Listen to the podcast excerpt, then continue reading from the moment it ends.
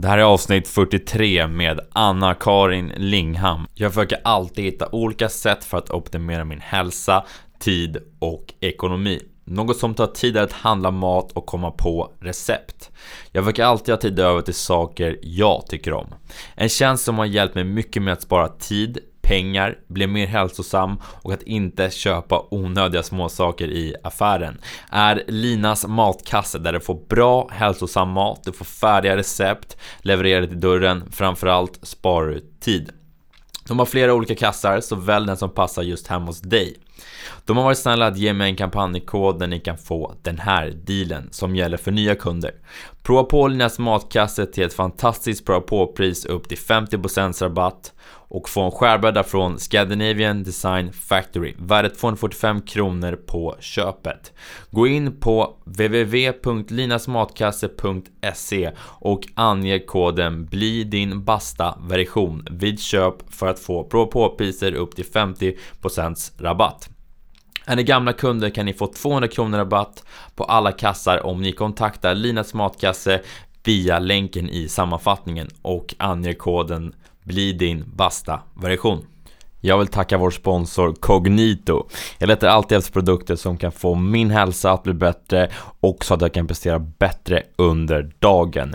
Cognitos kosttillskott har hjälpt mig med det här och jag tycker de håller väldigt bra kvalitet. De har produkter som superfoods, kosttillskott med antioxidanter, kosttillskott för immunförsvaret, protein och återhämtningsprodukter de har superkaffe med svampar som är riktigt gott och nyttigare än vanligt kaffe och det smakar väldigt bra det kaffet också. De har MCT oil som är väldigt nyttigt och bra också. De har flera bra hälsosamma produkter. Eh, och de har även, Cognito har flera produkter från Onnit som jag verkligen gillar. Ni kan få 10% rabatt vid köp. Gå in på www.cognito.nu och ange koden BLI din basta version vid köp för att få 10% rabatt.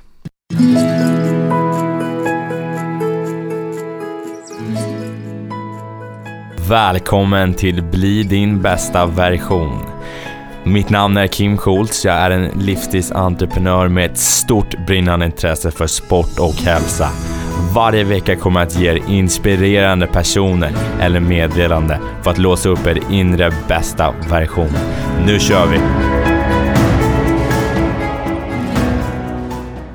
Det var riktigt kul att träffa veckans gäst som är Anna-Karin Lingham som är varumärkesexpert, talare, entreprenör och författare. Hennes bakgrund finns i ledande roller inom bland annat Axfood-koncernen, Hästens Sängar och Apotek Hjärtat. Sedan flera år tillbaka driver hon företaget Lingham Enterprise AB, där hon vägleder både organisationer och individer mot starkare varumärken, större arbetsglädje och bättre resultat. 2013 släppte Anna-Karins första bok Visa ditt rätta jag. En handbok för utveckling av det personliga varumärket. Tycker det här samtalet blev riktigt intressant med många bra anekdoter och historier. I dagens avsnitt pratar vi om hur man lyckas med varumärken, både som entreprenör, anställd och till ett större företag. Hur man kan ge värde till människor och kunder. Hur man kan utveckla sitt mindset och lämna sin bekvämlighetszon. Vi pratar om att bygga samarbeten och relationer som är väldigt viktigt för att lyckas i arbetslivet. Vi pratar om passion, vi pratar om mening och vad världen behöver. Utan vidare introduktion, här är Anna-Karin Lingham. Välkommen tillbaka till podden Bli din bästa version.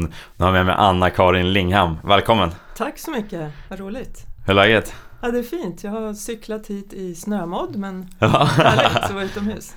Skönt att cykla. Det är, det är inte många som cyklar så året om. Det tycker jag är rätt häftigt ja. att göra det. Ja, men det är, man sätter dubbdäck på cykeln så får man bra tag. Och ja. det är ganska lite cyklister ute så att det, det funkar fint. Ja. Man får vara försiktig. gillar du att hålla igång så här året om liksom? Eller så här, eh, aktiv eller? Jag gillar att vara utomhus och ja. få luft. Och särskilt när man bor mitt i Stockholm så är det viktigt att hitta sätten och få den där luften och röra sig. Mm. Så jag försöker vara ute mycket. Mm. Skönt, härligt. Ja. Vi pratade lite innan om att vi känner lite, vi har lite samma connections eh, Charlotte som jobbar som, som agent.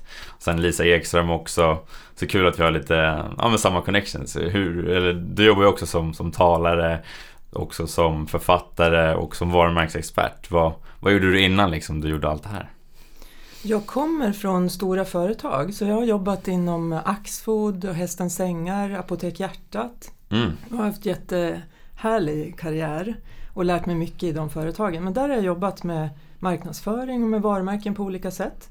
Och för eh, nästan 11 år sedan så startade jag eget. Mm. Och sedan dess har jag jag bland annat utvecklat ett koncept kring personliga varumärken för att jag tycker det är spännande med människor och jag tycker det är spännande med varumärkestänk. Mm. Och någonstans där i mitten så, så har det här konceptet mötts. Eh, så det har jag också skrivit min bok om och eh, utvecklar hela tiden. Mm. Men jag är ekonom, har läst marknadsföring och bygger på hela tiden med ny kunskap. Försöker hålla mig igång med kompetensutveckling mm. på olika sätt. Men du är ekonom sen innan alltså? Förlåt? Du sa att du var ekonom sen innan? Ja, jag läste mm. i Uppsala. Mm. Ja.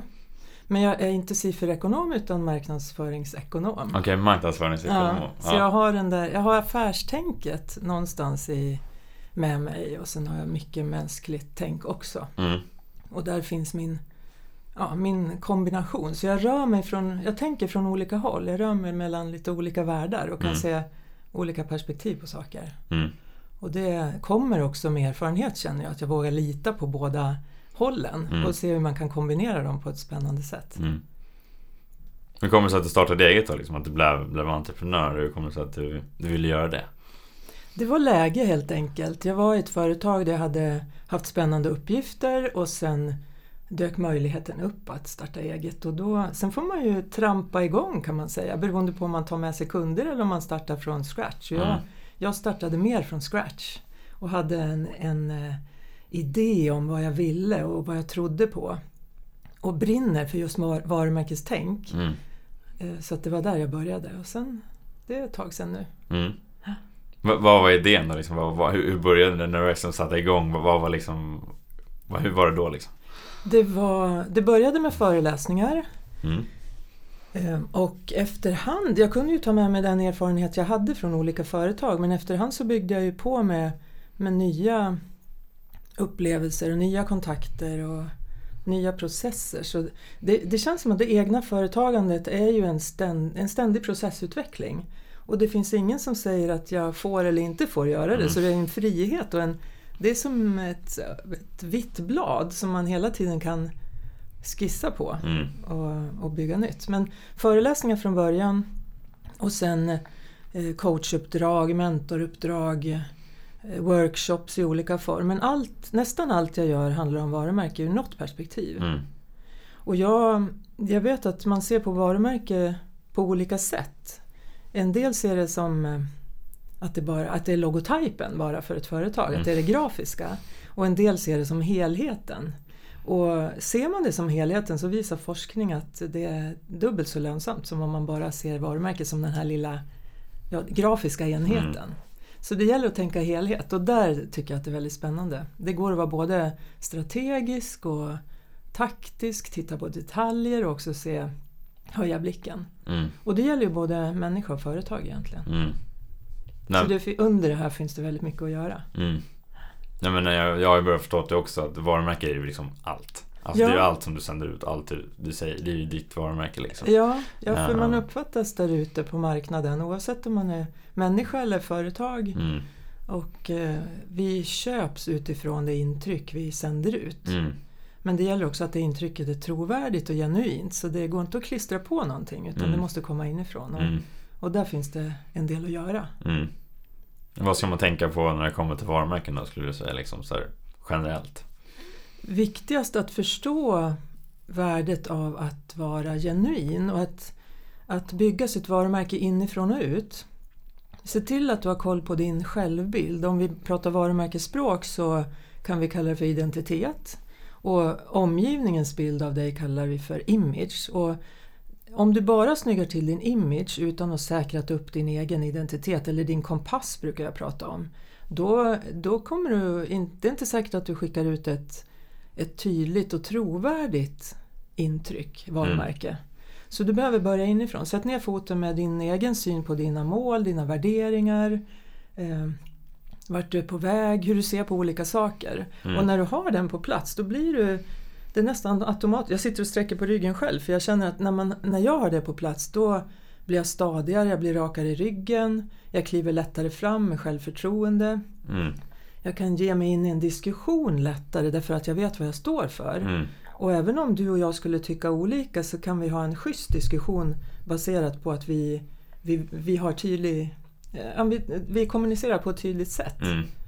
Det, är, det är bättre att vara tydlig än luddig när man förhåller sig till andra människor. Mm. Det är, det är svårare att förhålla sig till någon som är den här bomullskänslan som man Mm. inte riktigt vet vad man har. Ja. Så att eh, ja, hitta sin egen kompass och Mm. sen skicka ut den på ett trovärdigt och tydligt sätt och vara Mm. konsekvent i alla kanaler. Det är en grej. Mm. Eh, oavsett om du och jag träffas eh, i sociala medier eller som vi gör nu eller på telefon eller mail så vill vi få samma intryck av varandra så att det inte blir en, ett skiftande intryck att jag upplever det på ett sätt på nätet och på ett annat när jag träffar dig. Mm. Om allt hänger ihop då blir du också en väldigt tydlig person för mig. Mm. Ja, man sänder ut liksom samma signaler på alla som säger i, i verkligheten och i sociala medier. Och det, alltså jag tänker lite på en, på en gång att man har en, eh, en vision tänker jag. Lite så tänker jag i alla fall. För under min vision nu kan jag hjälpa och inspirera och jag vill liksom sända ut, motivera, inspirera människor. Och det är liksom min tydliga vision. Och det är någonstans tar, det, är det, för, det vill jag sända ut. Jag vill sända ut en inspirerande, en, en som är framåt, en som vill hjälpa till. Uh, tänker jag liksom det är de beslut jag tar ifrån. Alltså det är alla beslut som jag tar ifrån. Ska, är det här inspirerande? Kommer det här hjälpa andra människor? Kommer det motivera andra människor? Sänder ut dem? De försöker jag liksom tänka på. Och det låter lite som samma Ja, tänk, eller? Ja, det är fantastiskt att du har den för då kan du ju studsa alla dina beslut mot visionen. Mm. Och har den som en, du har den som en motivationsfaktor och en vägledning på olika sätt. Så visionen är jättebra. Jag har en liknande. Min bild eller min vision är att jag vill hjälpa företag och människor att öppna sina fönster. Mm. Och det är inte säkert jag vet vad du har där ute men jag vet att du har en arena där ute. Och kan jag hjälpa dig att glänta på fönstret eller öppna det vidöppet, ja men då, då känner jag att jag eh, är glad när jag jobbar. Mm. då kan jag bidra till hur du och, och företaget också Mm. utvecklas. Mm. Så vi liknar varandra i våra visioner. Mm. Och en annan del som jag tycker är bland det viktigaste i ett, eh, om vi nu tänker personligt varumärke, det är att, eh, att eh, hitta sina kärnvärden. Och då, du har ju en massa värderingar, saker du tänker är sant om makt, om politik, om religion kanske, Mm. eh, inom massor med områden som du agerar utifrån. Och de finns där automatiskt för att de, du har lärt dig dem. Mm. Eh, Och så bygger du på efterhand. Men, men man kan också leta efter tre, fyra värdeord i sin personlighet som man väljer att lyfta fram och fokusera på. Och om de behöver vara inspirerande för dig, Mm. hittar du dem då blir de, de också en viktig del i din kompass. Mm. Så att du kan studsa beslut och, och ta steg utifrån dem. Och då blir också din väg framåt inte så mycket vindflöjel. Jag sitter och eh, gestikulerar här, men jag försöker tänka att ni som lyssnar också ska förstå. Tänk dig att du har en väldigt bred väg där du har svårt att säga ja eller nej för att du inte riktigt vet var ditt fokus är. Om du, om du minskar ner vägen så att den går mer framåt, lite rörlig åt olika håll men, men ändå lite mer fokuserad, baserad på din kompass, då kommer du komma snabbare framåt. Du, tar, du har lättare att sätta mål, du har lättare att nå resultat och komma framåt helt enkelt. Så Mm. den, den är viktig och när man hittar den så är den väldigt skön att ha. Mm. Men hur gör du när du ska ta när du ska ta ett beslut om ditt varumärke då? Alltså hur gör du då? Eller vilka frågor ställer du själv då liksom? När du ska Säg att du får ett erbjudande från något Från något företag eller något sånt här. Hur, hur tänker du då liksom? Nu sitter ju mycket i min eh, rygg, i ryggmärgen Mm. för att jag håller på ett tag. Jag går mycket på känsla.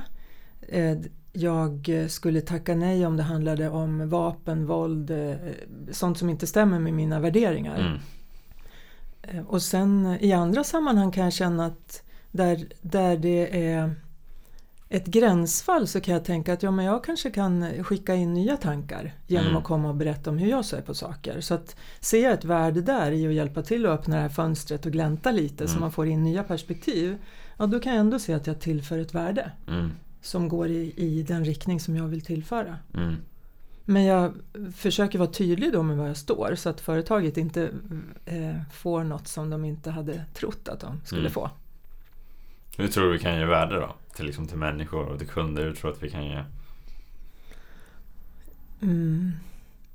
Genom att vara generösa med det vi har, dela med oss. Eh, och jag tänker att det är många av oss som sitter i roller där vi inte använder så stor del av oss själva. Att vi, vi är duktiga på någonting och då blir det det som företaget och, och chefen och kollegorna förväntar sig att vi ska leverera. Och sen kanske vi egentligen har en mycket större palett med olika intressen eller kompetensområden. Och kan vi på något sätt plocka upp fler av dem eh, och använda dem på nya sätt, då tror jag också att vi, vi skapar nya lösningar Mm. och väcker nya idéer. Och, så eh, ta vara på din mult, mult, multipla kompetens. Mm. Det finns ju ett sånt uttryck. Att vi har, kombinera olika typer av kompetens och se till att föra in den i det du gör. Eh, utmana din roll ibland. eh, Utifrån vad du vet att du har med dig. För det kommer att Mm. bli roligare och du kommer också tillföra mer värde. Mm. Det gäller att chefen gillar det, att du, chefen vågar släppa fram dig. Men det får du, det får du jobba på om det är oklart. Ja. Så, så utmanas liksom? Är det någonting Ja. som du tycker är viktigt? Absolut. Eh, Om vi tänker, om vi tänker på utmaningar. Pra, man pratar ju om att gå utanför bekvämlighetszonen och att det är så viktigt. Mm. Och jag håller med. Men jag tycker också att det är väldigt viktigt att ha en bekvämlighetszon som är bekväm. Mm. Och att, att det är en viktig plats att komma tillbaka till. Om det sen kan vara din, att du har vänner eller familj som du trivs med eller en skön miljö, eh, god hälsa, bra kost, vad det nu kan vara som Mm. gör att du har en bra plats att tanka kraft i. Så jag att du behöver ha den där bekvämlighetszonen och komma till den ibland. Mm. För då har du förutsättningar att, och kraft att kliva utanför och doppa tån i det okända. Mm. Och då, eh, du, behöver, du behöver gå utanför ofta men komma tillbaka och tanka ibland. Mm. Men om du inte kliver utanför utan väljer att stanna i din bekvämlighetszon då kommer du sannolikt att stagnera. Du utvecklas men i väldigt långsam takt. Mm. Eh, Så det gäller att våga ta det där steget. Om det sen gäller att eh, ta nya kontakter, tänka nya tankar, välja en annan plats, Mm. vad det nu kan vara. Så finns det olika sätt att utmana sig beroende på vem vi är och, hur långt vi har kommit och vad vi vill och sådär. Mm. Vad har du gjort för att lämna din bekvämlighetszon? Har du gjort någonting som sådär, det här är obekvämt liksom? Och vad är det för, i sådana fall? För mig ligger ju eh, friluftsäventyr ligger nära, så jag gillar berg. Jag klättrar inte så gärna men jag vandrar. Jag har varit på höga berg och Mm. mått dåligt på hög höjd men tycker det är fantastiskt. Var, vi gick Inkaleden i höstas och, och där känner man av höjden. Det är inte superduper högt men det är högt. Vad, vad ligger det? Jag har faktiskt ingen aning. I Peru. Aha, okej. Ja, så där vandrar man till staden Machu Picchu och går upp på Machu hög höjd. Picchu. Ja, Det är ett skönt namn. ja visst, underbar. In, Inka-folket. Och man går på härliga stigar och bor i tält och Mm. rör sig på hög höjd. Så det är klart att där får man kämpa med kroppen och jag, jag gillar den typen av utmaningar. Jag gillar lika mycket vägen dit som att komma upp på toppen eller komma Mm. fram. Så det kan vara allt ifrån berg till eh, skridskoturer, kajakturer. Det är mycket sånt i mitt liv. Mm. Men om jag, om jag tänker på andra typer av utmaningar så kan det vara det kan vara en, att ställa sig på en viss scen inför en, en publik som jag har eh, så, eh, stor respekt för och känner att här behöver jag verkligen leverera Mm. stenhårt för Mm. att, för att kunna tillföra någonting. Ja. Och då, då innebär ju det att jag förbereder mig väl. Mm. Så att jag taggar ju upp min egen nivå genom att möta den här utmaningen. Och det är ju det som är så spännande att varje gång vi kliver utanför bekvämlighetszonen så utvidgar vi den för att nästa gång så blir det lättare Mm. att göra samma sak. Så det, det är viktiga grejer, tänker jag. Mm. För vad utmanas du av? Uh, nej men det är väl utmaningar konstant liksom men eh, något som jag, som jag vill göra mer det är att stå framför scen skulle jag säga. Jag, skulle, jag har alltid varit så talrädd. Um, jag har haft jag har dyslexi så jag har haft, alltså överhuvudtaget när jag gick i skolan så var det så här, bara läsa högt var en jobbig grej. Um, så det är väl grejer jag tänker på en gång. Uh, gå fram och prata med en tjej har jag varit rädd för. Alltså mm. förutom kanske om man är ute på krogen, då kanske det är lite enklare. Uh, så det finns absolut. Det är många grejer som kan vara min, min families grej. Mm. Testa liksom Nej men just de är väl de jag tänker på liksom, på, mm. på rak arm. Och så startar du en podd, det är det är som att stå på en scen inför, på ett annat sätt. Ja, nej, men, men det är så. Det är, det är ett annat sätt, absolut. Mm. Um, nej, men det, det och sen Nej men egentligen hela, hela den här grejen har ju varit liksom lite eh, Lämnat mig bekväm, testa någonting nytt För jag tycker det är kul, jag gillar att utmana mig själv Jag tycker sånt är spännande och kul ehm, Men hur ska jag sälja in mig själv? Hur ska jag marknadsföra mig själv? Det är liksom varit ny, eller starta själv har ju varit liksom en en ny grej som jag inte har någon koll på alls egentligen. Som mm. jag bara slängt ut mig på. Mm. Som jag tycker, att, jag tycker är askul liksom.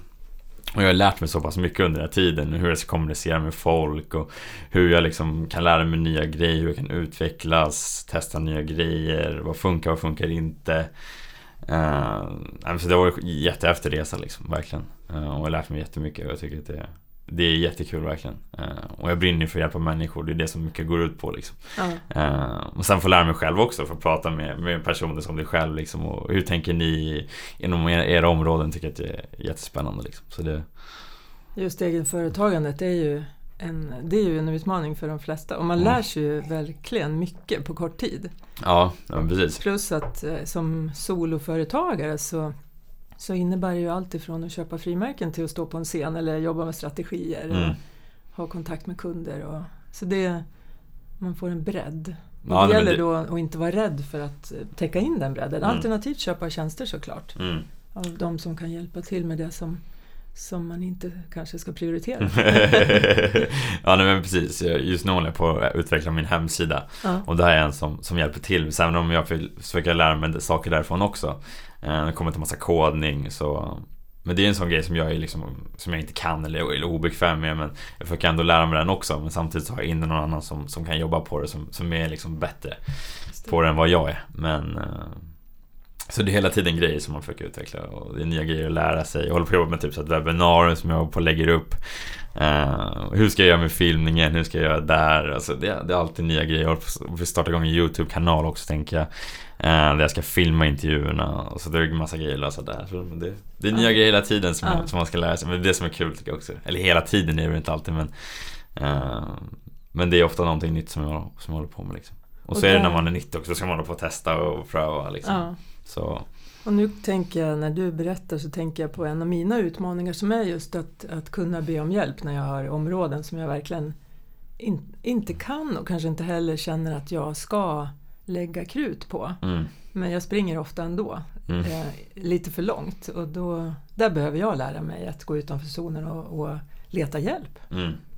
Ja, men det tror jag är viktigt. För det, det känner jag också att det, uh, men det är viktigt att kunna ta in annan hjälp från andra håll. Liksom. Ja. Uh, som jag säger, om jag skulle börja läsa då skulle jag kanske ta in en retorikexpert också. Samma, samma med det här med datan för att, för att utveckla mig själv. För att jag behöver kanske den hjälpen för att, liksom, för att landa i mig själv och bli trygg. Liksom, och bli ännu, lite ännu bättre. Liksom. Ja, och, uh. och där är det spännande med eh, samarbeten. Mm. Att, att hitta sättet att synka med andra oavsett om man är anställd eller driver eget som vi gör. Mm.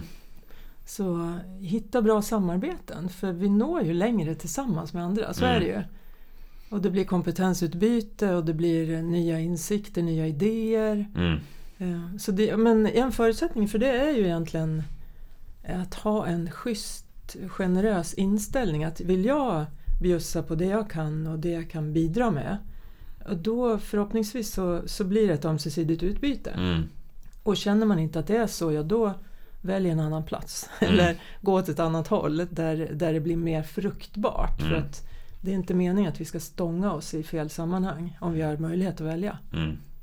Nej men det tror jag är jätteviktigt. Jag tror att det nästan är bland det viktigaste skulle jag säga. Alltså relationer när det kommer till, till att lyckas. Vare sig det är livet eller liksom eh, yrkesmässiga livet eller privatlivet. Så relationer ja. jätteviktigt. Som du säger med samarbeten. Kan de få hjälp, kunna få rekommendationer. Ja.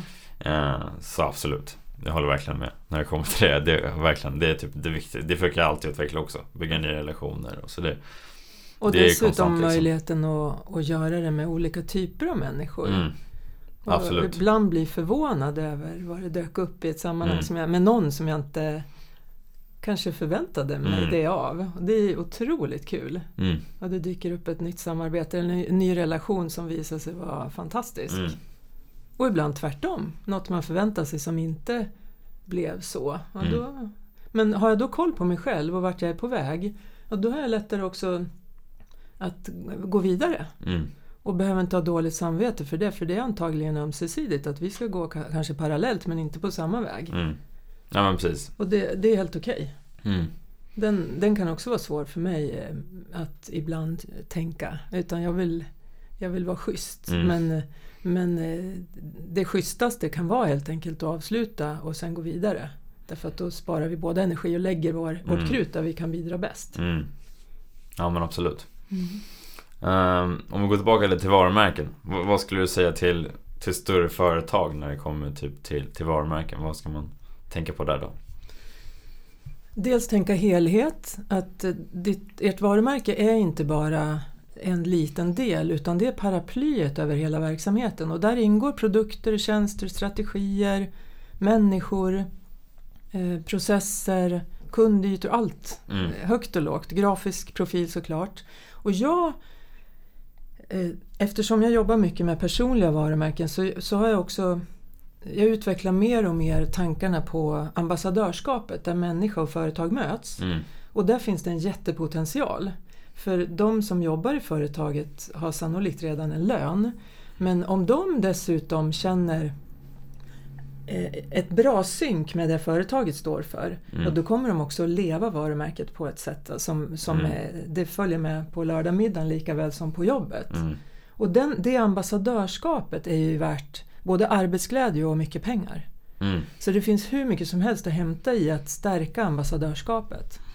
Och det gäller då att, att som företag vara tydlig med vad står vi för? Så att vi lockar till oss personer som, som eh, köper det och står Mm. för samma saker. Och rekryterar rätt. Men också vårdar de vi har. Ehm, Då blir synket blir bra och det blir en enorm kraft i människorna. Och den, den skulle jag säga att på många håll så finns den potential, potentialen kvar. Jag brukar prata om en dold guldgruva. Mm.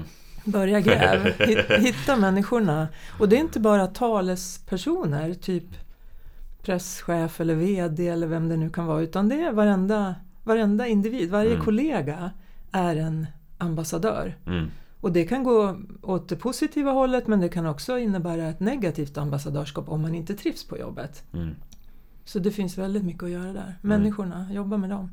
mm. Det tror jag är det viktigaste. Ja. Alltså ha människorna som... Och sen som du säger att man...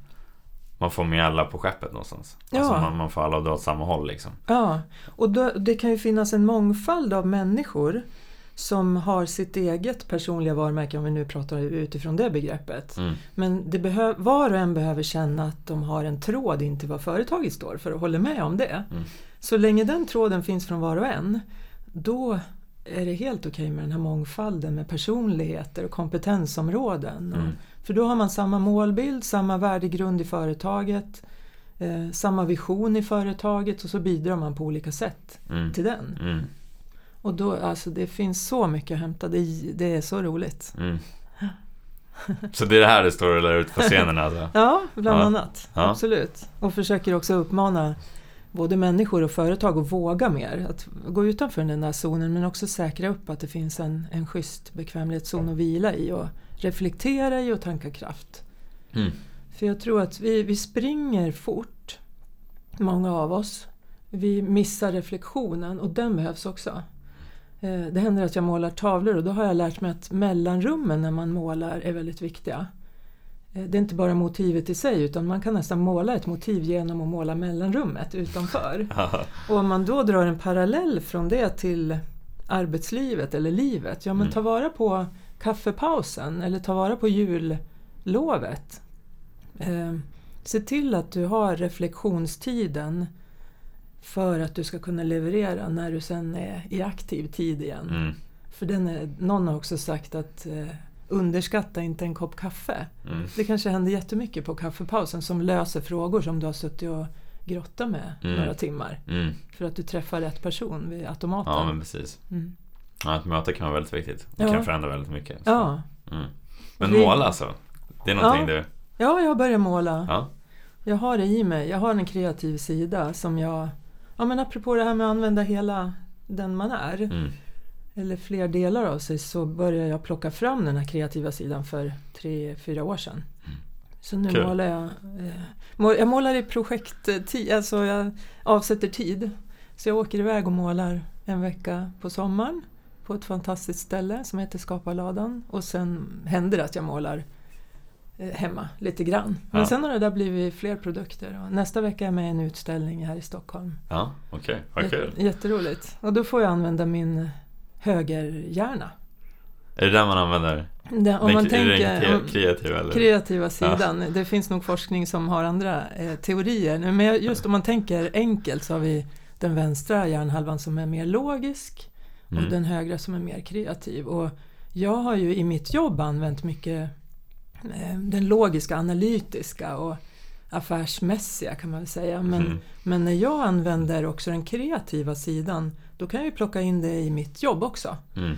Så att värdet av att eh, använda hela sin hjärna eller hela sig bidrar ju till att jag levererar bättre lösningar på jobbet. Mm. Eh, så att jag, jag tänker att jag, ja, min, min målarstund är inte bara en eh, hobby utan det är också en, ett sätt att utveckla mig själv. Mm. Så du kan få reflektion där och testa nya grejer eller, Ja. ser, du, Ja. eller ser du på det liksom? Ja, det, ja, ja, det gör jag. Och dessutom så, så tränar ju jag den hjärnhalvan. Mm. Så att den får mer plats. Jag talar om för den att den har ett värde. Mm. För jag har ganska många år talat om för den att den var underordnad den andra. Mm. I, eftersom jag har suttit i affärspositioner eller roller som har varit väldigt affärsmässiga. Och då, det har inte riktigt för mig funnits utrymme. Jag har inte uppmuntrat den andra sidan. Så Mm. nu, nu säger jag, du får plats. Kom Mm. igen, vi, leverera eller visa att du finns. Och, ja. och där ligger ju mycket intuition, ehm, eh, magkänsla liksom. Tänker jag. Mm. Och då, den har jag också väldigt mycket glädje av i mitt eget företagande. Och när jag pratar med människor, Mm. där, ligger min, där kan jag läsa av en människa snabbt. Eh, och våga lita på att den, den eh, känsla jag fick eh, kan, kan jag gå på. Mm. Och det stämmer ofta. Mm. Och skulle jag då börja tänka logiskt och ifrågasätta den där intuitiva tanken, då skulle jag förstöra den. Så att det gäller ibland att bara våga gå på det man, det man tror Mm. är rätt. Så du går Och- mycket på, på magkänsla alltså? Ja, en kombination. Mm. Och med tiden så, så tänker jag också att erfarenhet bygger magkänsla. Att ju mer jag samlar på mig av erfarenhet desto mer tankar jag ner i min erfarenhetsbank och då är också då byggs också intuitionen på på något Mm. sätt. Det finns mer för den att hämta ur. Mm. Ehm, Och den, det märker jag att sen jag blev egen så vågar jag använda det mer än Mm. vad jag gjorde innan. Och min bedömning är att jag då levererar bättre. Att jag, jag levererar en helhet på ett annat sätt än vad jag gjorde tidigare när jag var mer inriktad bara på det efterfrågade. Mm. Så nu kan jag lägga till lite sidospår som ibland tillför värde. Ja. Och det är spännande. Så just det här med att våga använda mer av dig själv, Mm. den tror jag på. Mm. Och uppmuntra chefer och företag att se helheten hos sina medarbetare. Mm. För det stärker också engagemanget. Det finns ju en siffra som har snurrat i, i några år, en gallupundersökning som säger att, att bara 16 procent av oss svenskar känner oss engagerade på jobbet. 16 procent? Ja, det är lågt. Ja, det, det låter väldigt lågt. Ja, och det där är ju, det vill man ju höja såklart. Mm. Och engagemanget ligger ju i... Alltså lever, om jag är engagerad så levererar jag bättre resultat. Jag känner Mm. mer ar- arbetsglädje. Så det finns så mycket att fundera på när man ska höja den där siffran i, i företagen. Mm. Eh, på olika sätt. Det där går ju att, att gräva i vad det finns för metoder. Men eh, en, eh, ett koncept eh, som jag har gått igång lite på sista tiden det heter Ikigai. Det kommer från Japan. Okej. Och det handlar om att eh, ja, det är så här att i en, en japansk ort som heter Okinawa, där lever man väldigt länge. Mm. Och eh, man lever också hälsosamt och med glädje. Mm. Och då eh, undersökte man vad det där berodde på. Då menar man att man, man såg en anledning att stiga upp på morgonen. A reason for being. Mm. Ehm, Och då finns det ett koncept som heter just Ikigai som tittar på det där. Det finns fyra områden. Om jag, om jag gör det jag älskar, det jag är skicklig på, det jag kan få betalt för och det världen behöver. Om man tänker sig fyra Mm. cirklar så i mitten så finns det ett Ikigai. Och uppföljer du alla de där till hög nivå, ja, men då hittar du någon slags livsvärde eller a reason for being. Mm. Och den där finns mycket för företag att, att jobba med. Inte bara se till att vi använder det som, som människan eller kollegan är, är skicklig på och kan få betalt för. Mm. Ja men kolla också vad finns det för passion? Vad, Mm. vad älskar personen att göra? Mm. Och på vilket sätt kan vi tillföra värde på, ur ett större perspektiv? Då får man med känslan och med känsla kommer engagemang. Så där finns det grejer att pyssla med. Det där gillar jag verkligen. Det, Ja, där, jättekul. det, det är lite det jag försöker förespråka liksom. Ja. Följa det man, ja, men det man älskar, sina drömmar och passioner. Ja, Och då tror jag att då kommer, som du säger, engagemanget kommer komma. Då vill man ju göra det verkligen. Då är det kul. Det är någonting man bara vaknar upp och man känner jag har en mening. Det här är, det är någonting jag vill göra. Jag vill bli bättre på det. Jag vill lära mig mer.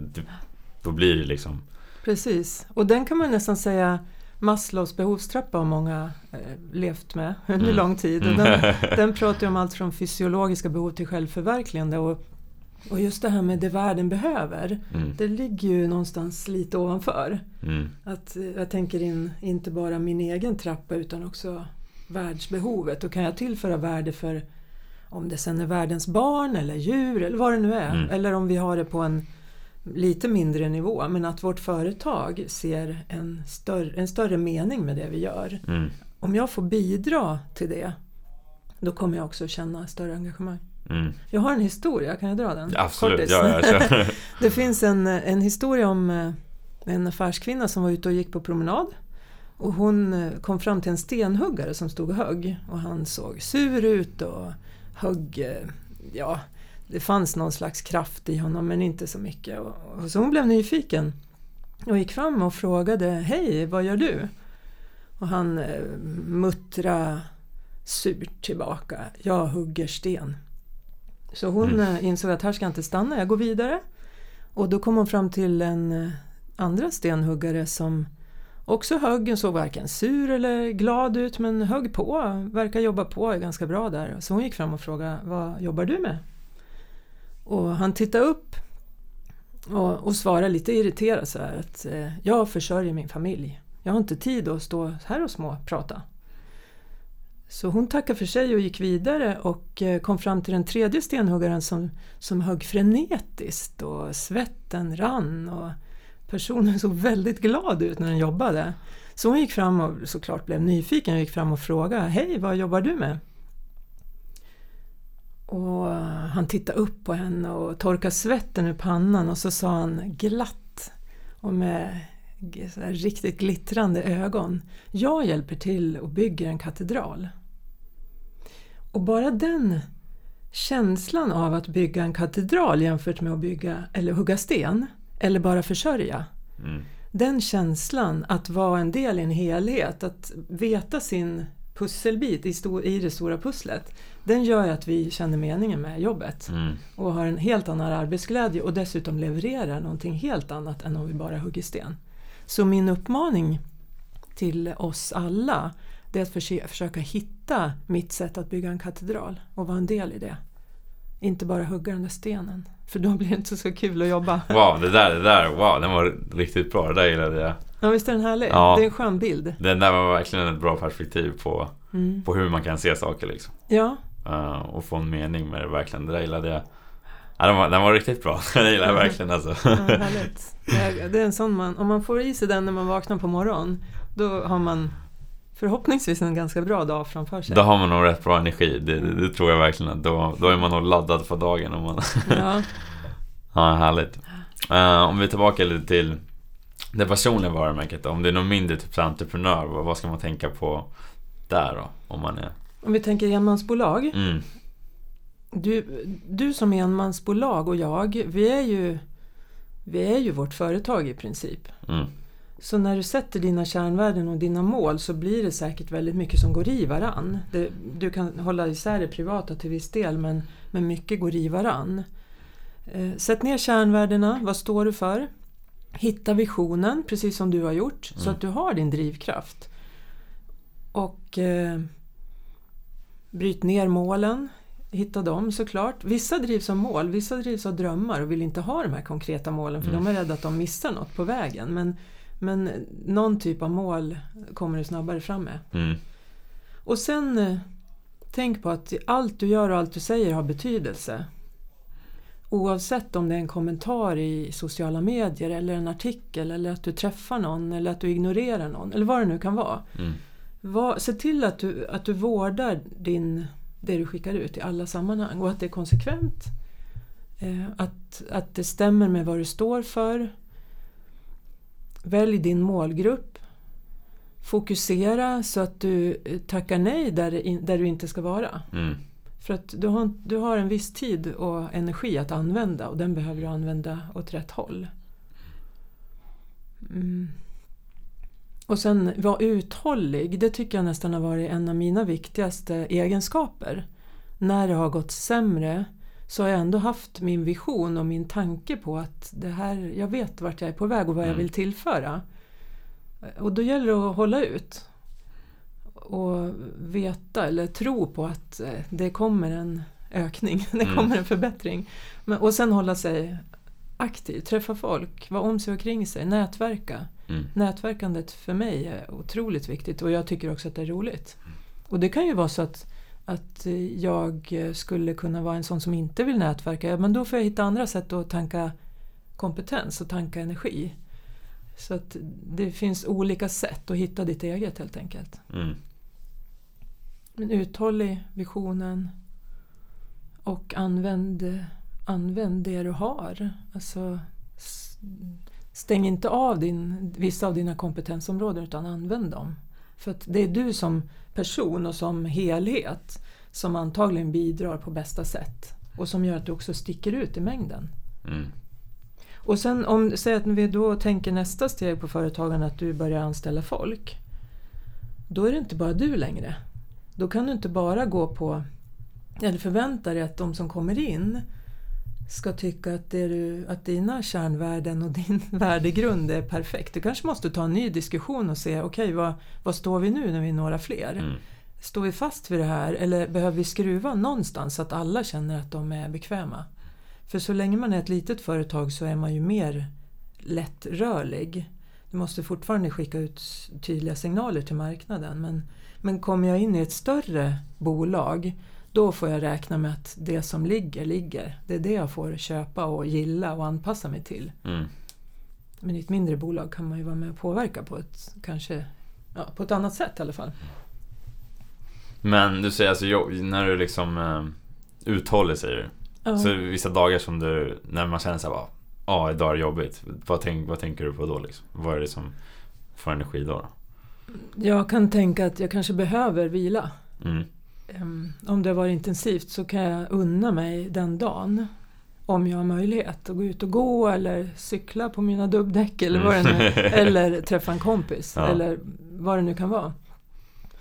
Eh, Och funkar inte det då då får jag koppla tillbaks till min vision. Och en viktig del är ju att kunna klappa sig själv på axeln. Om vi inte har en chef eller kollegor som gör det, eller kunder, ha- kunder har vi ju, men, men eh, vi behöver vara duktiga på att bekräfta oss själva. Och se allt vi gör och uppskatta det. Kanske titta tillbaka och se, men förra veckan, oj vad mycket jag åstadkom då. Mm. Eller förra året. Om jag ser tillbaks eh, sen jag startade mitt företag så har det ju hänt jättemycket. Och ibland glömmer jag det. Och det gäller att påminna sig då. Mm. Så både bekräfta sig själv bakåt men också titta framåt och se möjligheterna. Mm. Och vissa dagar får väl vara lite sämre än andra tänker jag. Det, det behöver vi. Allt, Mm. allt är inte toppen. Och ibland är det längre perioder och då, då kan man behöva ta hjälp helt enkelt. Mm. Se till att det finns folk som peppar en så att man kommer på banan och håller sig fräsch och energisk så småningom igen. Och det, det tror jag gäller oss alla som egenföretagare och säkert också som anställda. Att det går upp och ner och det är fullt naturligt. Mm. Men man kan, man kan förkorta de där sämre eh, perioderna eh, och tanka energi. Mm. Vad skulle du säga, vad har, vad har varumärken lärt dig om livet? Eh, helhet. Jag har ju lärt mig väldigt mycket om människor eftersom jag jobbar med personliga varumärken. Eh, och eh, jag... Eh, det har lärt mig att använda det vi har. Egentligen tänker jag att jag lärde mig vid något tillfälle att jag är inte så förtjust i antelagen och att vi ska göra oss mindre än vad vi är. Mm. Och den, jag skulle påstå att den håller på att växa bort i Sverige och det är jätteskönt. Men jag lärde mig ett uttryck att vara stolt och ödmjuk. Och kan vi vara det samtidigt? Att jag, jag är stolt över det jag kan och tror på och står för och samtidigt ödmjuk inför det du kan och tror på och står för. Ja, men då blir det ingen negativ spiral neråt när vi ska förminska oss själva utan snarare vi lyfter varann. Mm. Och det där ligger i varumärke för mig att se till att lyft fram det du har och gör det på bästa sätt. Och gör det med respekt och ödmjukhet men inte utan stolthet, med stolthet snarare. Mm. Och det gäller både företag och människa. Mm. Så det, det skapar rakare ryggar och det skapar snabbare utveckling, mer glädje, mer resultat. Mm. Så varumärket för mig är det är paraplyt, det är liksom ja, det är navet. Man kan göra många metaforord kring det där. Men det är det som håller ihop allting. Finns det, finns det en plattform på plats eller en, en kompass, vad man nu väljer att kalla det för, varumärkesplattform i företag. Då, och den inte är en pappersprodukt utan att den levs Mm. ja, då, finns det, då finns det antagligen väldigt mycket eh, framåtanda och eh, relativt lätta beslut och snabba resultat i det företaget. Mm. Och gemensamt, bra samarbeten om man generaliserar. Sen Mm. finns det såklart undantag men, men som grund. Den ger en väldigt bra grund för affär och för arbetsglädje. Mm. Ja, gillar det. Ehm, vad skulle du säga, vad är största läxan om, om dig själv då under hela liksom när du startat eget? Att jag kan. Mm. Ehm, att jag behöver hjälp ibland. Och sen uthålligheten och värdet av min vision. För när jag hittade den där visionen då kände att jag... Det blev lite luft under vingarna på något sätt. Det blev så tydligt för mig. Mm. Och det är inte så ofta, nu sitter jag här och säger den till dig och er som lyssnar, men den är ju mer en grej för mig själv. Det är inte något som jag så ofta går och säger utan det är mer min känsla av att det är det jag vill leverera. Mm. Och kan jag göra det genom att skriva en bok som någon läser eller genom att föreläsa eller genom att prata med någon eller bara skicka in en tanke någonstans. Ja, då, då känner jag att då, är jag i, då lever jag min vision. Det kan vara smått och stort men, men eh, om jag skulle börja gå åt ett annat håll och täppa till fönstren för folk och då, då behöver jag tänka till. Då är jag ute på fel spår. Så måste Mm. jag in på banan igen. Mm. Så en dålig dag kanske jag lyckas slänga ur mig något tokigt och då, då känner jag att det där var inte rätt utan tillbaka. Men det är sånt som man kommer på vilospår liksom. Ja. Det, det är sånt som händer. Ja, Det händer ju alla. Mm. Så absolut. Hur viktigt tror du att ha en vision då? jag tror att det gör stor skillnad. Ehm, det finns ju många, många har sett Simon Sineks eh, Start with Why som handlar om att börja med ert varför och sen kan ni fundera på hur och vad ni gör. Eh, Och menar att då kopplar vi till känslo, känslorna hos Mm. människor, hos medarbetare och kunder och att då blir det en helt annan kraft än om vi bara med, jobbar med vad och hur. Och jag tror på det ehm, på, i grova drag. Mm. Sen, sen tror jag att det är väldigt få av oss privatpersoner som går omkring och funderar på en vision. Vi, har inte, vi lever inte så, många Mm. av oss. Jag hade ingen innan jag startade eget och några år in, in på den skulle jag påstå. Åtminstone en tydlig vision. Har man inte en vision som företag då blir det lite plattare. det finns ett värde i att hitta den där lysande stjärnan i horisonten kan man tänka. Dit vi är på väg. Det är inte säkert vi når dit. Men om vi siktar mot samma stjärna. Mm. Då siktar vi alla åt samma håll. Och den, den stjärnan behöver vara rätt attraktiv. Mm. vi behöver gilla tanken på att komma dit. Ja. För då kommer vi dras. Vi får dragkraft och vi får egen drivkraft. Mm. Mm, bra, bra sagt, dra mot stjärnan. Det var Ja, bra, bra metafor. ja. Ehm, vad skulle du säga till någon som, som inte riktigt vågar starta ett företag då? Eller någon som vill bli entreprenör, någon som inte riktigt vågar. Vad skulle du säga till dem? Ehm, Kombinera din dröm med realism. Du behöver, din dröm och din eh, energi i drömmen om ett eget företag är jätteviktig för att det ska hända överhuvudtaget. Eh, Men det räcker inte. Du behöver också ha någonting konkret att leverera och, och tro att det finns en marknad för det.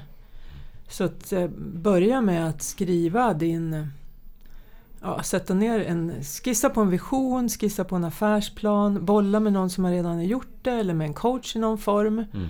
Ehm, Det finns ju också organisationer och företag som hjälper till att bedöma om, om din affärsidé kommer att kunna ta skruv på en marknad.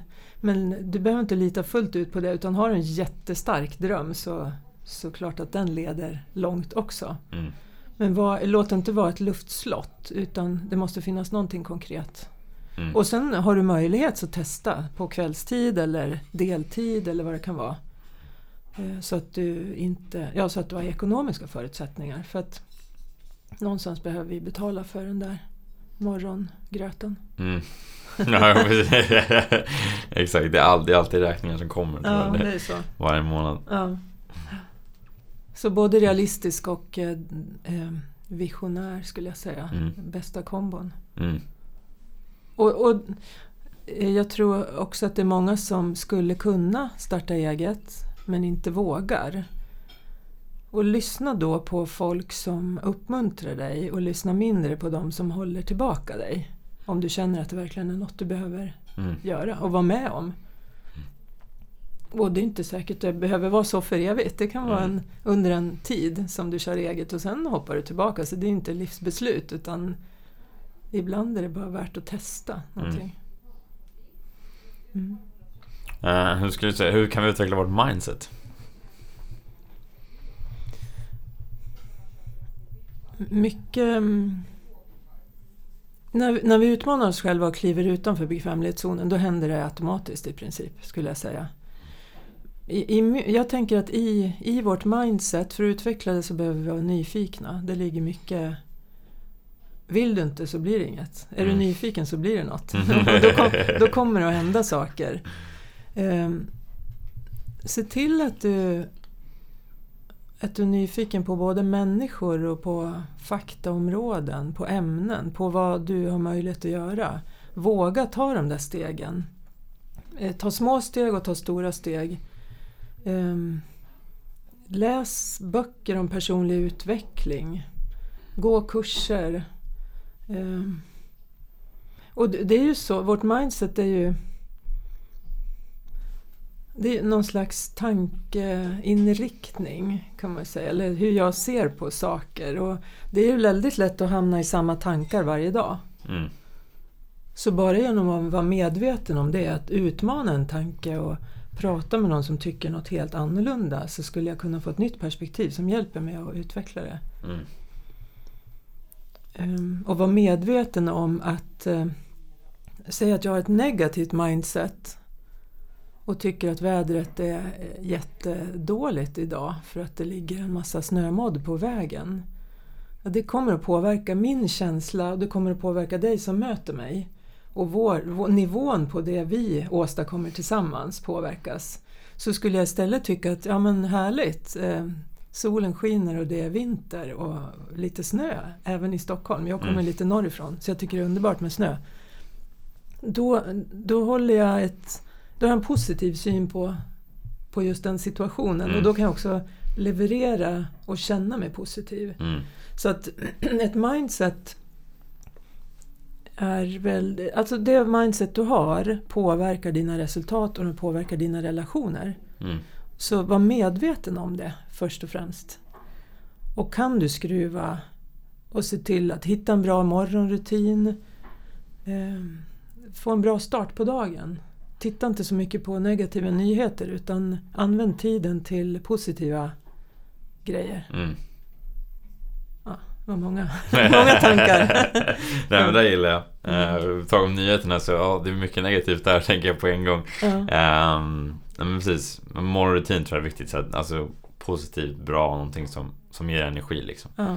Och jag har hört en gång, det var någon som sa till mig att hjär, eh, nu ska vi se, hjärnan och kroppen behöver hålla samma nivå. Samma hälsonivå eller vad man ska säga för att vara i balans. Mm. Det där tycker jag är lite spännande för att ja, men hur gör jag då? Om jag tänker att, att min fysiska hälsa är på en, ja, men på en fyra på en skala 1 till 5. Mm. Ja, vad är min mentala hälsa? För det är kopplat till mindset. Ja, Mm. men, ja, men, ja, idag eller den här månaden så är det på en eh, trea. Och då kanske jag behöver jobba med min mentala inställning. Se till att tanka positiva intryck. Mm. Eh, För jag, jag tycker att den där, det är lite spännande att fundera på just men hur är kroppen och hur är tanken och hur spelar de tillsammans? Mm.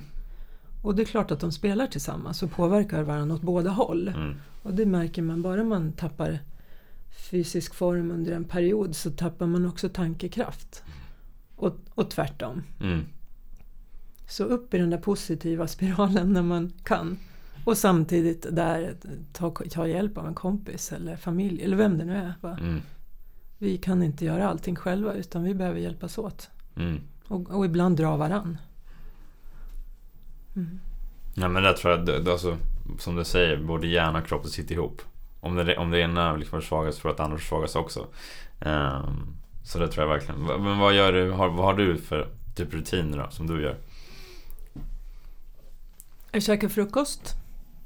Jag, eh, om jag kan så rör jag mig eh, för egen maskin när jag ska till möten. Så Cykla jag får cykla, gå, vad det nu Mm. kan vara. Jag åker mycket mindre bil nu än förut men det beror ju också på vart jag ska. Och sen omger jag mig med bra människor. Mm. Jag skulle säga att det är bland det viktigaste för mig. Att ha nära vänner och folk som jag både litar på och som jag får energi av. Och, och som orkar med mig när jag tappar energi så att man kan hjälpas åt och Mm. balansera upp varandra. Eh, spännande. Ja, se, se till att ha tanka, tanka ny, ny kunskap eller nya intryck nästan varje dag. Om det sen handlar om att läsa några rader i en bok eller lyssna på en podd eller prata med en spännande person Mm. Så ger det mig jätte, jättemycket. Och jag märker att jag stagnerar och blir gråare när jag inte gör så här. Och, så jag, och jag märker ju det. Eh, Och då behöver jag in med nya intryck. Mm. För jag, jag funkar också så att jag behöver de här äventyren och utmaningarna för att hålla mig färgglad. Mm. Får jag inte dem så behöver jag ut och leta efter dem. Mm. Och då vet jag var de finns. De finns på Hagakullen eller på ett högre berg eller i en kanjak någonstans. Mm. Så ut i naturen för mig. Mm. Naturen och eh, musik och målning. Kreativa grejer. Mm. Där hittar jag det. Har du haft någon slags, eh, har du haft någon slags mentor som du liksom, som har, som har hjälpt dig? Ja, jag har haft... Eh, ja, jag har inte egentligen kallat någon för mentor. Jag, jag är själv mentor eh, till flera. Men däremot så har flera haft mentorfunktioner för mig. Mm. Och det har varit både äldre och yngre. Och det, jag har också märkt när jag har varit mentor till mer juniora personer så har de nästan blivit omvänt mentor till mig för jag lär mig så mycket tillbaka. Mm. Men först och främst så har det varit sådana som har mer erfarenhet än vad jag har. Mm. Och där hittar man en trygghet och en, en kompetens som, eh, ja, som bygger på en längre eh, arbetslivserfarenhet. Så det, det är värt väldigt mycket. Både för att få praktisk, eh, praktiska råd eller teoretiska råd men också bara för att få peppet. Mm. För att den, den mentorn vet ofta och har varit med om liknande Mm. saker. Mm. Så att det är värt att hitta den. Men du, var hittar du, hur har du för rutiner för att hålla ditt mindset igång? Ehm, nej men jag försöker väl liksom Rutinen är väl just att försöka träna Försöka ta en uh, kalldusch brukar jag få ta. Varför? Det, det är mer egentligen för, för hjärnan. För att det är obekvämt att gå in i en kalldusch med korta kallduschar. Runt 30 sekunder. Uh, ibland lite längre, ibland lite kortare. uh, meditation gör jag. Meditation varje dag. Runt uh, 10 minuter, 20 minuter. bara för liksom Ja men där, det hjälpt mig väldigt mycket liksom. För att koppla av, att hitta mig själv. Vem jag är, vad jag står för. Bli mer tydlig liksom. Um, visualisation där också skulle jag säga. Visualiserar, uh, ser vad jag vill åstadkomma framöver. Uh, mer rutiner, ja alltså reflektera också. Brukar jag göra. Vad, vad har jag gjort idag? Vad har jag gjort bra? Vad kan jag göra bättre? Vad kan vi förbättra? Så reflektera. Mm.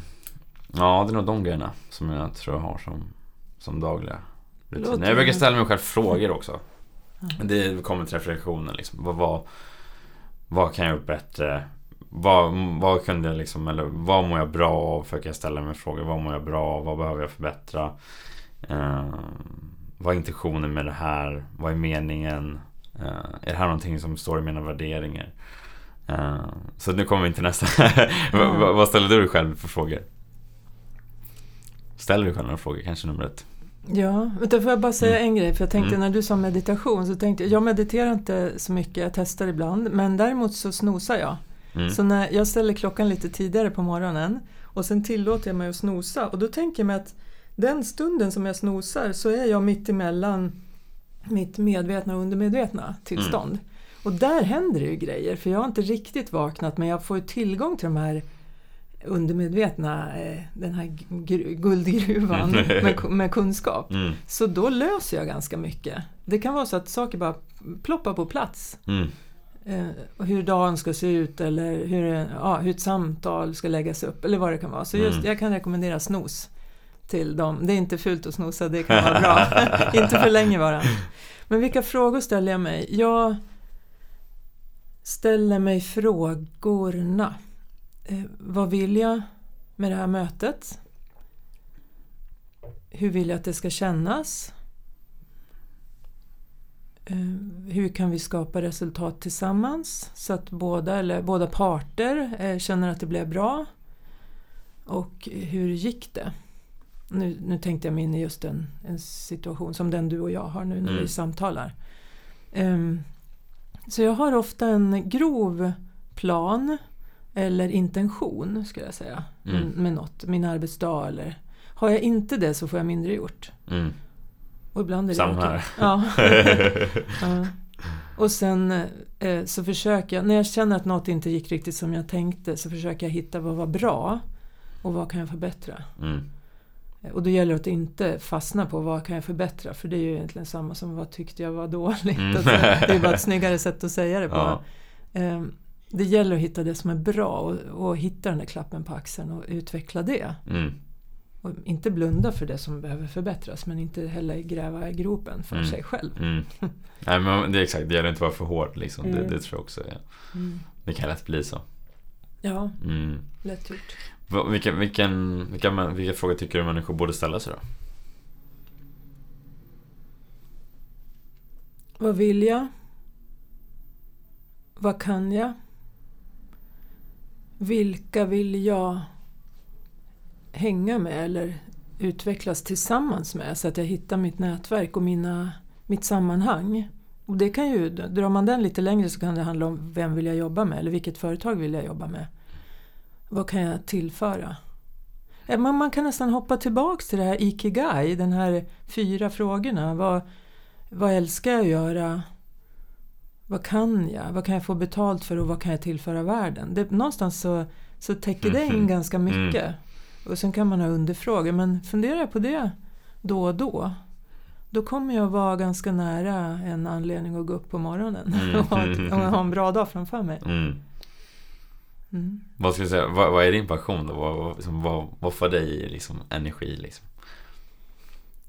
Uh, jag skulle säga att det är tre områden. Det är människor, naturen och kreativitet. Mm. Då täcker jag in väldigt mycket. Mm. Och, det, Och när jag, eftersom jag vet det så kan jag också söka mig till det. Och då får jag energi. Mm. Mm. Du då? Vilka är dina? Nej, människor absolut. Människor. Um, och sen skulle jag nog säga utmaningar och sånt. Jag gillar att utmana mig själv, testa nya grejer. Uh, så utmaningar gillar jag. Samtidigt sport, sportutmaningar skulle jag säga liksom. Um, mer. Nej men alltså det. Alltså. Människor utmanar. Och sen kunna göra liksom någon slags förändring. Alltså jag vill kunna påverka människor. Kunna göra någon skillnad liksom. Jag gillar att kunna göra skillnad. Kunna, kunna hjälpa människor. Eh, Just det. Så det. Ja det är nog de tre som jag skulle säga. Ja. På rak arm. Ja, det, det har du ju lyckats täcka upp rätt bra nu, eller hur? Med Ja, det du har riktat in dig på. ja men ja. Jo, det känns lite som det. Ja, um, vad funderade jag på? Jag funderade på någonting.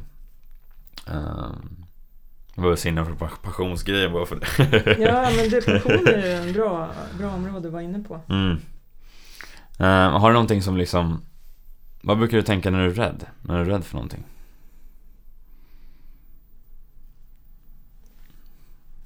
Eh, Det, en grej jag tänker är att eh, vara mig själv. Därför att det är det enda jag kan vara. Mm. När jag är rädd... eh, ja, Gå tillbaka och grunda på något sätt. Jag tänker, när jag är rädd, nu ser jag en situation framför mig när jag är rädd och jag är höjdrädd trots att jag är uppe på höga berg. Så har jag en höjdrädsla när det är riktigt brant och jag bedömer det som farligt och då börjar mina ben skaka. Det, oftast är det, det är liksom, ofta tycker jag då befogat, men det är inte säkert andra skulle bedöma det så. Ehm, då försöker jag få tillbaks lugnet i kroppen. Och, och jag lärde mig en gång ett uttryck, kall hjärna, varmt hjärta, rena händer. Och jag behöver nog ibland kyla ner hjärnan när jag blir rädd, för då går, man rusar ju igång och tänker en massa tankar som eh, kan vara helt irrelevanta. Mm. Så kyl hjärnan, ner hjärnan, håll hjärtat varmt och sen se till att jag är, ja, gör etiskt eller moraliskt med rena händer det som jag tycker är rätt och som, som är, grundat i mig själv. Ofta, ja men det funkar på både, funkar ganska bra. Både om jag ska ja, stå på en scen och känna mig lite nervös innan. Eller om jag står på det där branta i den där, på den där branta bergskanten. Mm. Sen tänker jag inte, alltså just då tänker jag inte så här strukturerat. Men, men det är väl någonstans där det kommer tillbaks till ändå. Mm. Ja. Du då?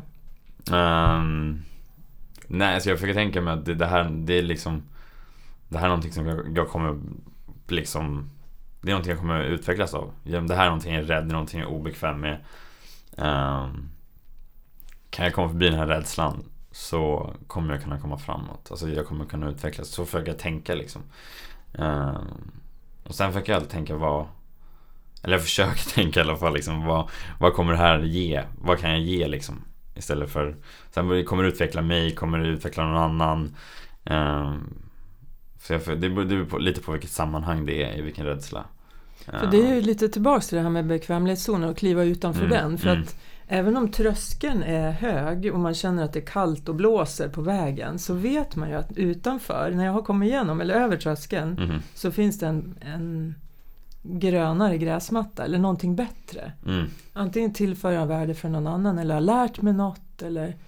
Så det är klart rädslan, när man kommer igenom den så är den ju ofta, ofta värd alltså. mm, Och kan man, kan man intala sig det och se värdet där utanför, även om det inte är jättetydligt vad det blir, ja då, då är det bara att köra. mm, Men med säkerhetstänk, eftersom jag är ibland i sådana sammanhang där man måste tänka på säkerhet på en, en havskajak eller vad det kan vara. Tänk in säkerhet. Och tänk in det för både dig och andra. Så att det ska det inte finnas, alltså risk kontra nytta på något Mm. vis. Tänker jag. Att med rädslan, är den, är den befogad? Det finns en så stor risk i min rädsla nu så att jag inte ska göra det här mm, ja men då ska jag inte göra det.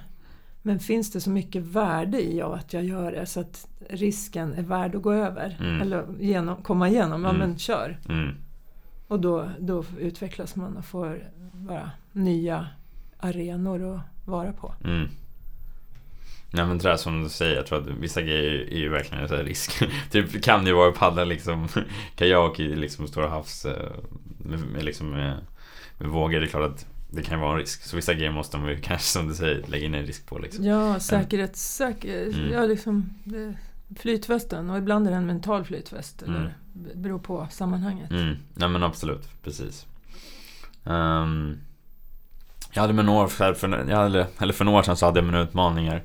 Um, jag var väldigt osäker på mig själv, jag fick finna, jag fick någonstans dålig, dålig självkänsla. Ehm, och landade någonstans, eller landade, jag rymde från mina känslor, jag vågade inte tala ut om det här. Så jag, hamnade, jag var ute med det på krogen och liksom rymde från mina känslor, var ute och drack lite grann. Eh, och blev liksom, jag var deprimerad och sen hade panikångest, var ute på krogen alldeles för mycket. Ehm, jag, kom ur, jag kom ur där som tur var liksom och få, fick, eh, men jag fick prata ut. Jag fick, eh, jag fick ställa mig själv frågor, vad vill jag göra med livet och liksom vad, vem är jag och vad, vad, vad står jag för liksom. Um, har du haft någon liknande utmaning? Eller vilka utmaningar har du haft snarare? Och hur har du liksom tagit ur dem i sådana fall? Jag har ju också haft osäkerhetsperioder, särskilt mm. när jag var yngre. Och i vissa jobbsammanhang. Um, och jag, om jag tittar tillbaks på vad det, ja, vad det har berott på så har jag varit väldigt mycket styrd av att jag vill att andra skulle gilla mig eller att, det skulle, att, att jag skulle göra någon annan nöjd. Mm. Och då tappar man ju styrseln på sig själv på något vis. Men jag tror att det är helt naturligt. Vi växer ju upp och vi ska igenom en tonårsperiod och mm. ungdom. Och det är ju, jag tror det är få som inte passerar igenom eh, vissa sådana osäkerhetsperioder. Men det skulle vara skönt om man kunde korta ner dem eller mm. ta bort dem. Mm. Man lär sig av det också. Men just det här med att vara styrd av omgivningens förväntningar. Kommer de att gilla mig? Um, levererar jag det som någon förväntar sig? Om man kan styra om det till att tänka att vara, vara mer inifrån styrd. Alltså hitta sin, den här kompassen. För då, då kan man gå på krogen med finnar och ändå känna sig supersnygg. För att jag vet att jag är så bra. Mm. Och, då, och då sträcker jag mig på, då kommer inte någon att se de där finnarna. Därför att man ser en stadig, härlig kille som har världens utstrålning. Men det är ju väldigt svårt och, när man är i ett mm. osäkert mm. läge att fatta det. Men mm. skulle, det är bara önskan och att jag skulle också haft det i vissa sammanhang. Alltså. Så absolut. Och jag tror att de kommer tillbaka de här perioderna men inte lika intensivt och inte lika länge för att jag har mer nycklar och mer förståelse. Och vi blir ju, vi skaffar oss ju livserfarenhet. Mm. Eh, men jag, eh, eh, en grej i det är ju att förstå att jag inte absolut inte ensam om det här. De flesta har någonting som känns osäkert. Eh, men det kan vara helt olika grejer. Och det är därför man ibland inte ser det mm. hos andra. Och, och det prat, bara du, du är ju extremt modig som pratar om det. Nu har du ju distans säkert till det också. Mm. Men det hjälper bara det, att andra får höra det är ju värt hur mycket som helst. Så vi behöver prata med varandra om det som är tufft. Ja, men jag tror att det är jätteviktigt. Så det är därför också jag tar upp det liksom. För att jag tror att det förhoppningsvis kan hjälpa någon annan också att öppna upp sig om ja. vad de har jobbat med. För det var ju så stor grej för mig. För jag, jag höll det liksom flera år inom mig. Liksom. Ja, Sen när jag bara kunde släppa ut så var det bara Wow, alltså bara, då släppte så mycket. Ja, och då fick och, du säkert bra eh, hjälp också gissar jag? Mm, ja, men absolut från bra människor som, ja. jag, som jag liksom kunde så. tala ut med och kompisar, familj. Så absolut. Ja, ja men det tror jag, jag tror vi håller inne mycket fortfarande.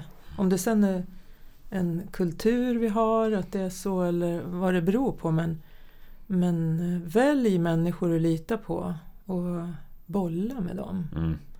Och har du ingen så finns det professionella man kan vända sig till. För att vi, vi ska ju må bra, det är ju meningen på något mm, sätt. Och det, I alla fall som, jag tänker att kan vi höja snittnivån på vårt välbefinnande över tid, då har vi kommit långt. Sen kommer det vara dippar och det kommer vara höjder och eh, olika typer av tider. Men, men vi ska ju vi ska må bra. Så bra som möjligt. Mm. Och då, då kan vi också skapa harmoni där vi befinner oss med andra och vi kan bidra till att andra mår bra. Och, och inte vara rädda för att bolla när det inte känns lika bra. Så ja, det är värdefullt att du säger det här. Mm. Ja men, nej, som du säger, jag tycker att man, vi är här för att, för att må så bra som möjligt liksom. Man vill ha en så bra tid som möjligt. Så det, Ja, eh, absolut. För jag tror, att det, jag tror att det är viktigt att man kan, kan dela med sig svårigheter. Liksom. Ja. Det, och sen också, jag tänker på den, den mångfaldsfrågor och sådär. Att vi har ju olika typer av svårigheter som vi bär med oss i vår bakgrund. Mm. Vi kan ju ha helt olika sorter beroende på om vi har kommit som nyanlända hit och har väldigt traumatiska upplevelser Mm. kanske. Och det gäller att vi då vi behöver först, försöka förstå och eh, sätta oss in i andras situation. Dels växer vi själva i vår syn på saker, får nya perspektiv och sen, Mm. sen kan vi hjälpa andra att komma på banan snabbare. mm, Så det är den här nyfikenheten, respekten, goda intentionen.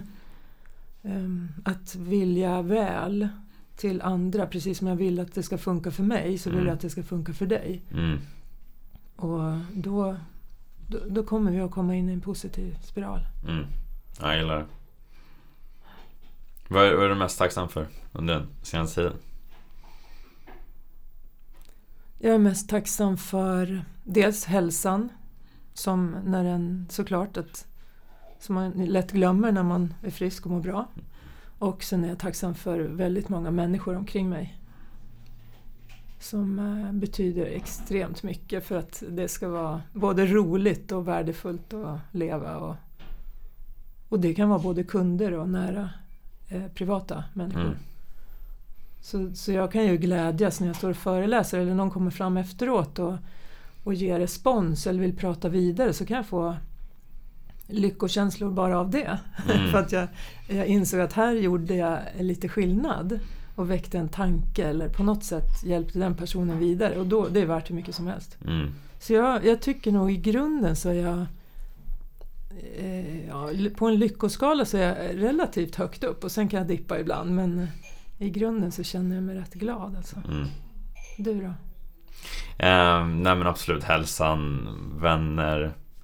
Eh, och sen brukar jag alltid säga det, alltså det är många kanske inte förstår det, men jag är tacksam för mina utmaningar också. Alltså för det är så här, jag hade inte gjort det jag gör utan dem. Nej. För det är där jag har fått utvecklas, det är där jag har fått eh, bygga min karaktär, det är där jag har fått reflektera.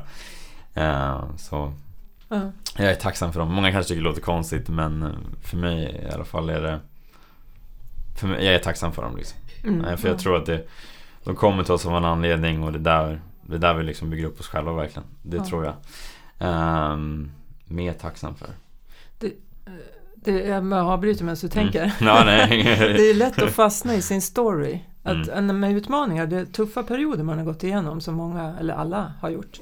Så är det lätt att fastna i sin egen historia om hur illa det där var. Mm, Kanske skylla på andra eller vad det kan vara. Och den kan vara jätteknepig att komma på bana med. Men, mm, men lyckas man vrida den storyn till en lärdom, ja då är det mycket lättare att komma vidare. Så Mm. Jag, förstår vad du menar och håller med om att utmaningar, jag är också tacksam för både tuffa och självvalda utmaningar. För jag har också Mm. jag har passerat många som har dött och förlorat människor och sådär. Och det har ju varit jättejobbigt. Eh, Men också lärorikt på olika sätt. Så livet går upp och ner. Och vissa utmaningar är ju självvalda och vissa är, kommer på oss. mm, exakt. Och då Kommer får vi till oss. hantera dem lite på olika sätt. Mm, Och har vi krut över att välja egna utmaningar, då tycker jag att då är det bara att köra. mm. och fortsätta utvecklas. Ja, Mm. nej men absolut. Jag tror, att, jag tror att det var det som täckte allt ändå. Ja, trots avbrytningen. ja, men precis. Jag kommer nog inte på någonting mer. Men det är säkert massor med grejer jag är tacksam Ja, för. Men eh, som snabbt tänkande Ja. i alla fall. Um, den här frågan kallar jag tre, tre sanningar någonstans. Så tre sanningar som du tycker är sant från livet som du har lärt dig liksom. Eh, om du får en penna och papper skriver ner de här tycker jag är sant från livet. Vad, vad skriver du ner då? Oj. Ehm. Då, eh, att det... Ja, sanning. Men ja, men typ sanningar. Eh, att det inte är svart och vitt. Det finns ofta varianter på svaren. Och att jag behöver ta reda på de varianterna. Men också våga ta beslut. Nu blir det små utvikningar här. Det var en typ av sanning att eh, det alltid finns nya saker att lära sig. Mm. Och att det mesta i grunden är gott. Det är sanningar som jag vill åtminstone ha, leva utifrån. Mm. Jag skulle säkert kunna komma på fler men de känns eh, längst fram just nu. Var, var, var det två eller var det tre? Det var, ja, det var nog tre men ska jag hitta på en till? Nej men det kanske var tre. Men Ja, du sa det. det. svartvitt sa du, eller det finns, Ja, det finns olika svar. finns olika svar. Eh, Uh, Det finns alltid nytt att lära Mm. och alltid i grunden gott. Okej. Ja, bra. Då, då är jag med. Då var det tre. Mm. Ehm, finns det någon fråga som du har mer till mig som du, som du vill ställa? Någonting som du funderar över? Vad ser du mest fram Mm. emot under 2018? Oh, vad jag ser fram mest emot? Mm. Nej men alltså det, det är ju att försöka få allting att få en större plattform liksom. Få, få växa. Uh, få växa. Få, få lära mig nya saker. Mycket kommer till det och, sen få påverka också. Kunna göra en skillnad. Hoppas kunna gö- göra alltså, mer skillnad. Det, det är det jag vill kunna göra. Eh, och det hoppas jag kunna göra nu Som 2018. du gör hela tiden. ja, nej, men på, större, på en större skala. Ja. Hoppas jag kunna göra det. Eh, ja, nog det. låter ju jättebra. är det någonting som jag missat? Är det någonting som jag borde ha ställt till dig idag? Så En det finns ju mycket att prata om. Jag tycker jag har täckt in ganska mycket. Ja. Eh, och snirkla runt Mm. lite kring de ämnen som vi har valt. Ehm, nej, men jag tycker vi har kommit in på mycket va? Mm, Jag känner mig rätt nöjd. Det Ja, var bra. jätteroligt att snacka med dig. detsamma. Ja. Tack. Jag tycker det var mycket bra intentioner och mycket bra stories och svar. Ja, Så verkligen. härligt. Eh, till sista frågan då. Vad är din definition? Vad, vad, eller hur är man när man är sin bästa version? Hur tycker du att man, är man då? Ärlig mot sig själv och andra. Och i ständig utveckling, Mm. typ. Där har vi det. Ja. Tack så mycket för att du var med. Tack snälla. Tack. Sådär, då har vi det. Jag tycker verkligen om det avsnittet. Det fanns många bra saker som, som man har användning av som man kan ta med sig.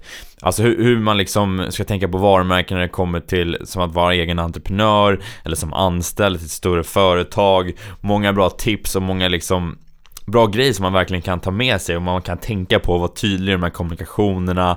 Att vara liksom konsekvent också i dem. Att man verkligen, man gör det liksom i alla, i alla led så att säga. Och jag tycker att det var Nej, väldigt intressant och sen gillade jag verkligen den här storyn med stenhuggaren liksom. Den var, nej, den gav mig en riktig så här wow, wow-känsla. den var så här, om man skulle ha den känslan att man istället för att bara stå och hugga sten så bygger man liksom ett kapell istället. Det, om man går upp med den känslan varje dag då kommer det liksom vilken skillnad det kommer vara och man kommer ha mer energi och må bättre under dagen om man har den känslan.